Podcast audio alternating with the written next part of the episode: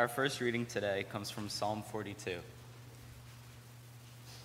As a deer longs for flowing streams, so my soul longs for you, O God. My soul thirsts for God, for the living God.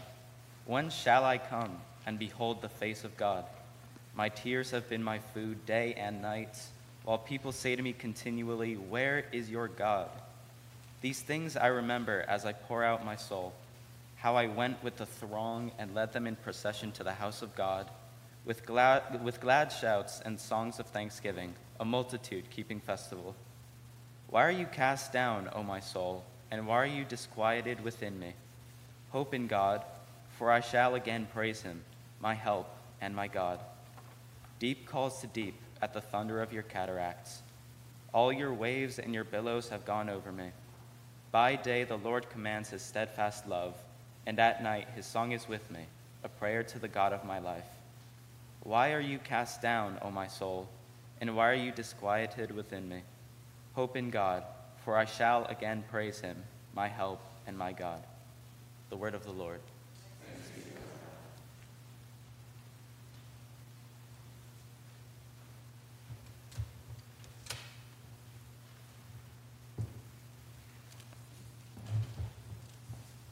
This morning's second reading comes to us also from the Old Testament, from the Hebrew biblical tradition, this time from the book of First Kings, and we jump right into a very, very famous section of the book of First Kings and this Deuteronomic cycle in the Old Testament that tells the story of the ongoing conflict, really a war between evil Queen Jezebel and King Ahab on one hand, and the prophet Elijah, who is serving, representing the one God of Israel, on the other. In the point of view of the Old Testament, of course, Ahab and Jezebel are the villains. They worship the god Baal and sort of a polytheistic sort of pantheon of various different gods.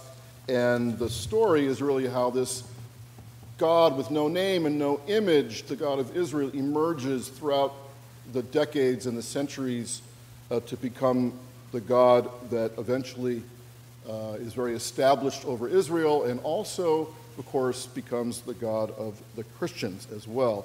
So listen now for what the Spirit is saying to us in the 19th chapter of the book of First Kings.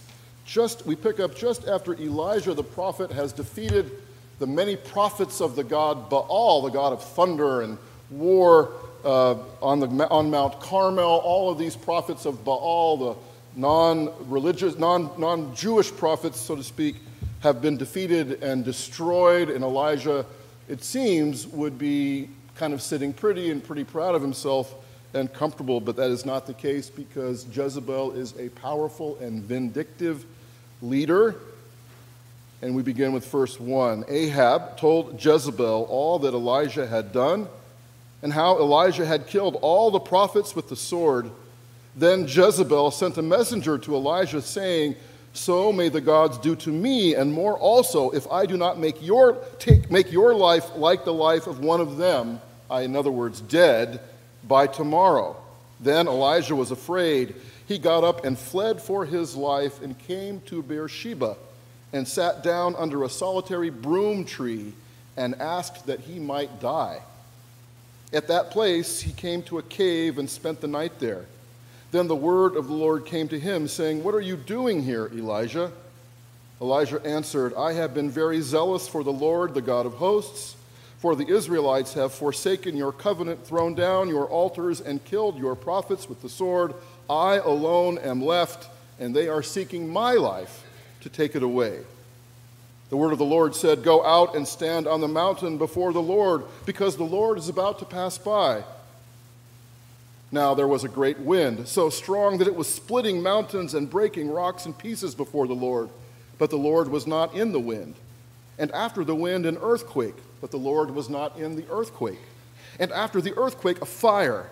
But the Lord was not in the fire. And after the fire, a sound of sheer silence. When Elijah heard it, he wrapped his face in his mantle and went out and stood at the entrance of the cave. Then there came a voice to him that said, What are you doing here, Elijah? He answered, I have been very zealous for the Lord, the God of hosts, for the Israelites have forsaken your covenant, thrown down your altars, and killed your prophets with the sword. I alone am left, and they are seeking my life to take it away.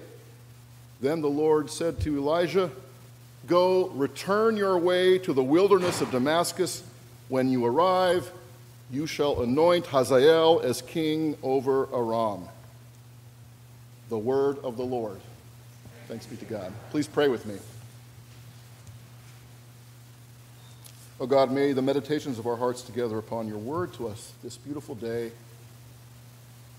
this challenging day in these troubled times, be life-giving to us, O Lord, our rock and our redeemer.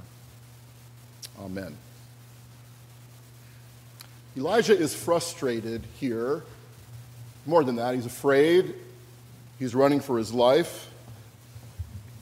He's exhausted. Where do you go when you're exhausted and frustrated, maybe even afraid? A better question might be, where do you go when you're overwhelmed with stress or things you've got to do that aren't going well, when there are problems you hadn't anticipated and all on top of problems that you had, when the world is so full of bad news that you don't know what to do? There is a lot of frustration in this country these days, today. Where do you go to find the voice that's going to give you true peace and calm, that's going to tell you where to go, who to be in the midst of all of the chaos that is going on? I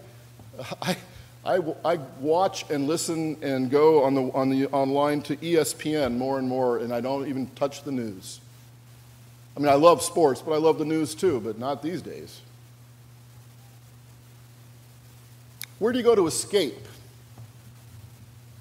Or where do you go to find that voice, that best part of yourself that will lead you forward? Because they're not the same thing. Too often when I'm exhausted or frustrated or scared, too often I just escape, which for me often means plopping on the couch with what we call in my family the clicker, and I start to click. And it's just sort of a way of forgetting for a while. That's not the same thing. Settling for an escape is not the same thing as being intentional about finding that place of peace and fulfillment and direction that we're all looking for. Escaping is not the same thing as slowing down and pausing and listening for the word, for guidance, for the Spirit. What makes you slow down? Because I know a lot of you move pretty quickly from day to day, especially if you have children and you're driving them 18 places at once. I'm still pretty famous. My kids are a little bit older now, but I was pretty terrible carpool dad. I left more than one soccer player at Branchbrook Park. I mean, not Branchbrook Park, at all these different parks. I'd get that phone call or that text from somebody's mother. Have you picked up Jimmy? Oh, yeah. What makes you slow down? What makes you break a little bit? Here are just a few of those breaking bumper stickers that I've seen over the years. I brake for animals, but I only swerve for pedestrians. I've seen I brake for snakes, I brake for turtles, I brake for children, I brake for squirrels. My favorite I brake for squirrels bumper sticker is, I brake for squirrels, then yell at them like a concerned parent. I've seen I brake for butterflies, I brake for unicorns, I brake for bunnies, and there are a lot of bunnies around these days. I brake for Beethoven, I've seen. I have other bumper stickers which are not in the same genre but are funny. I brake, one I love is Adults on Board, We Want to Live Too. Or one of my favorite bumper stickers is Sorry if we're driving so close in front of you.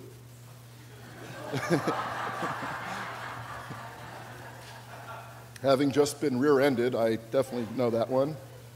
Here's one. I believe in a better world where chickens can cross the road without having their motives questioned. But let's get back to the theme for the day. I break for ice cream, that's me.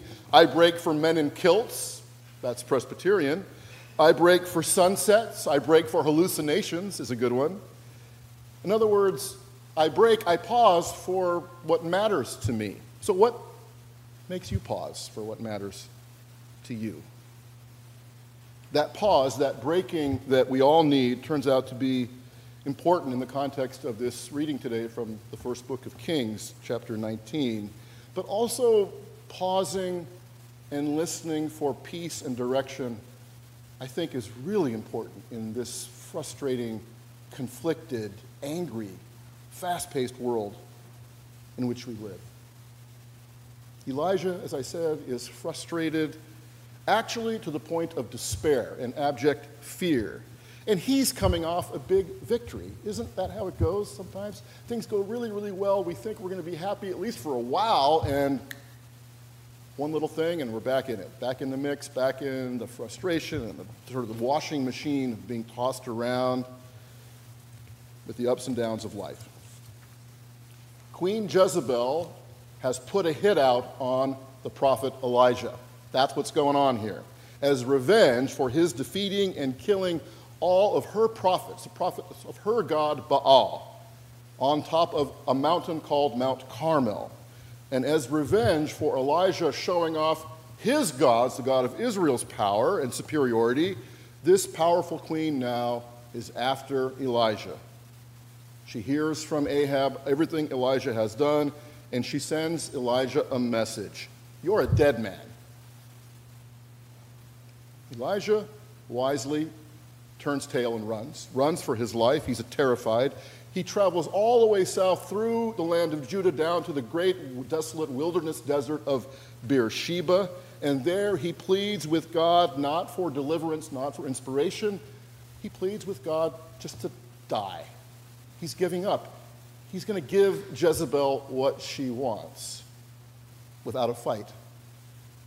He says, it is enough here in the text, but the Hebrew translation has more of the connotation of, I've had enough. I can't bear any more. This is just too much. And there he is, starving in this scorching heat. He curls up to fall asleep, head sort of probably on a rock, never to wake up again. He's done. But we make plans, and God laughs. That's a biblical truism. But there's a corollary to that, which never gets really added, and that is, if God is laughing at our plans, God's close by. God is with us, taking us forward, even if it's somewhere we don't expect to go, maybe even don't want to go. And here we have the first theophany, the first appearance of God in this text. There in the desert, in the kind of between the two parts of the text we read this morning, God somehow provides Elijah with a delicious breakfast of pancakes and cool water, something you don't find in the middle of a desert. And Elijah finally accepts this nurture and support because, as most of us force ourselves to do, there's no other option for him. And then he's willing to take help and not to try to do it all alone. God sends Elijah on a journey from that point after feeding him and giving him his strength back for 40 days and 40 nights, which is a formula meaning a long biblical time, right? Evokes Moses in the wilderness, Jesus in the wilderness, Noah on the ark. And after 48 days and 40 nights, Elijah arrives at Mount Horeb, which most scholars think is the same mountain as Mount Sinai, where Moses, centuries before, had received the 10 Commandments. Har Ha Elohim, the mountain of God, is what Mount Horeb or Mount Sinai is called. We think it's really two peaks sort of on the same mountain. One thought to be the mountain of the sun, the other the mountain of the moon. Nobody really knows, but there Elijah discovers a cave high up on the mountainside. And here's the second epiphany. As he arrives in the cave, the word of the Lord comes to him and says, "What are you doing here, Elijah?" But the connotation, which doesn't really come through in the English translation, is kind of what I ask my children sometimes. What are you doing here when you're supposed to be somewhere else? What are you doing here and not where you're supposed to be? In response to that question, Elijah complains and whines and feels sorry for himself. He seeks to justify himself. He describes to God how bad things are for him. I have been zealous for the Lord. I've been working for you, Lord. But everybody, all the Israelites, have turned their back on you, which also means turn their back on me. They're wrong. They're bad. They're evil. It's actually not even true if you read the story leading up to this text. Elijah is embellishing and exaggerating. There are others around. He goes, I alone am left, but there are other prophets of God still alive. Elijah complains, though, to God, they're trying to kill me. And God doesn't coddle Elijah here. The answer is simply, go stand on the mountain because God is about to pass by. It evokes the story, ancient story of Moses himself on top of Mount Sinai, hiding in the cleft of the rock as the Lord passes by. But this time it's Elijah in a cave. And as he's in that cave looking out, a great violent wind suddenly comes up, so strong it breaks giant rocks into pieces. But God is not in the wind. It would seem like in that awesome display of power, God would be there, but Elijah discovers that God's not there. Then there's this earthquake, if the wind weren't enough, but God is not in the earthquake. And then there is a fire up there on the mountain that kind of shoots down across the mountain, burns everything but the cave, but God is not in the fire. All these symbols, all these things which typically accompany theophanies, appearances of God, don't have God in them in this story. And then finally, there is this really unprecedented phrase that nobody really knows how to translate, kol dama daka, which we translated in our text, the sound of sheer silence, or an eerie calm. The traditional translation is a soft, gentle voice, a still, small voice, but really it's no voice at all. It's the absence of any sound. We don't know what to call it. We don't know how to translate it exactly. Walter Brueggemann, the great Old Testament scholar, says, in the end, it is evident that the phrase is beyond us. Care has to be taken here that you do not take the phrase out of context, because in context, it is a prelude to a demanding confrontation between God and Elijah. It is not the offer of intimate solace, because an offer would seem incongruous to both parties in this story. God is not there to comfort in the way we'd like to be comforted sometimes. Oh, I feel so bad for you. That must really hurt. That's not God's way sometimes. Instead, when Elijah hears that still small voice, something compels him to wrap his face in his mantle to cover his face because he senses he's in the presence of the divine. He goes to the mouth of the cave and he hears again, this time in this quiet voice, what are you doing here, Elijah? And why aren't you where you're supposed to be? And once again, Elijah gives the same self-absorbed three-part answer. I've been zealous for the Lord. The other prophets have turned their back on you, and now they're trying to kill me. The Korean biblical scholar is really brilliant. Chun Yong-sau says, the manifestation of the divine presence to Elijah has apparently made no difference in his understanding. Isn't that the truth, right? God speaks to us. We feel it, we know it somehow, we feel like now we're going to learn this lesson finally, and then of course we forget pretty fast. But again, there's no pity and coddling here, no indulging Elijah at all, or his tendency, or our tendency to blame our situation or other people for our problems. But this time, the Lord God directs Elijah simply to get back to work, to keep working for God's kingdom on earth, to go anoint Hazael, to go choose Elisha as your successor. Elijah's getting kind of long in the tooth at this point. I can relate. Silence, service, pause, breaking, working. top of the mountain, down in the valley. Break, slow down, listen, even in the midst of all this frustration, because God is not in the war. God wants to equip you and then send you down to work for what you believe in, to serve, to care, to love, to fight for justice, to feed the hungry, to advocate for rights for all people, to have control over their own lives. God is in the silence. My hunch today is that when we look in the fire or the earthquake or the mighty winds that are blowing back and forth, we're going to look for God there and sort of on one side of things or the other, and a lot of times we're not going to find God there. We're going to find God inside, in that place where we can pause and look within. And when we look in the silence, we're going to find not just God, but ourselves, and be refreshed and renewed and determined once again to go out and bring the kingdom to reality. May it be so. May we be blessed on that journey. Break for the sound of silence. Amen.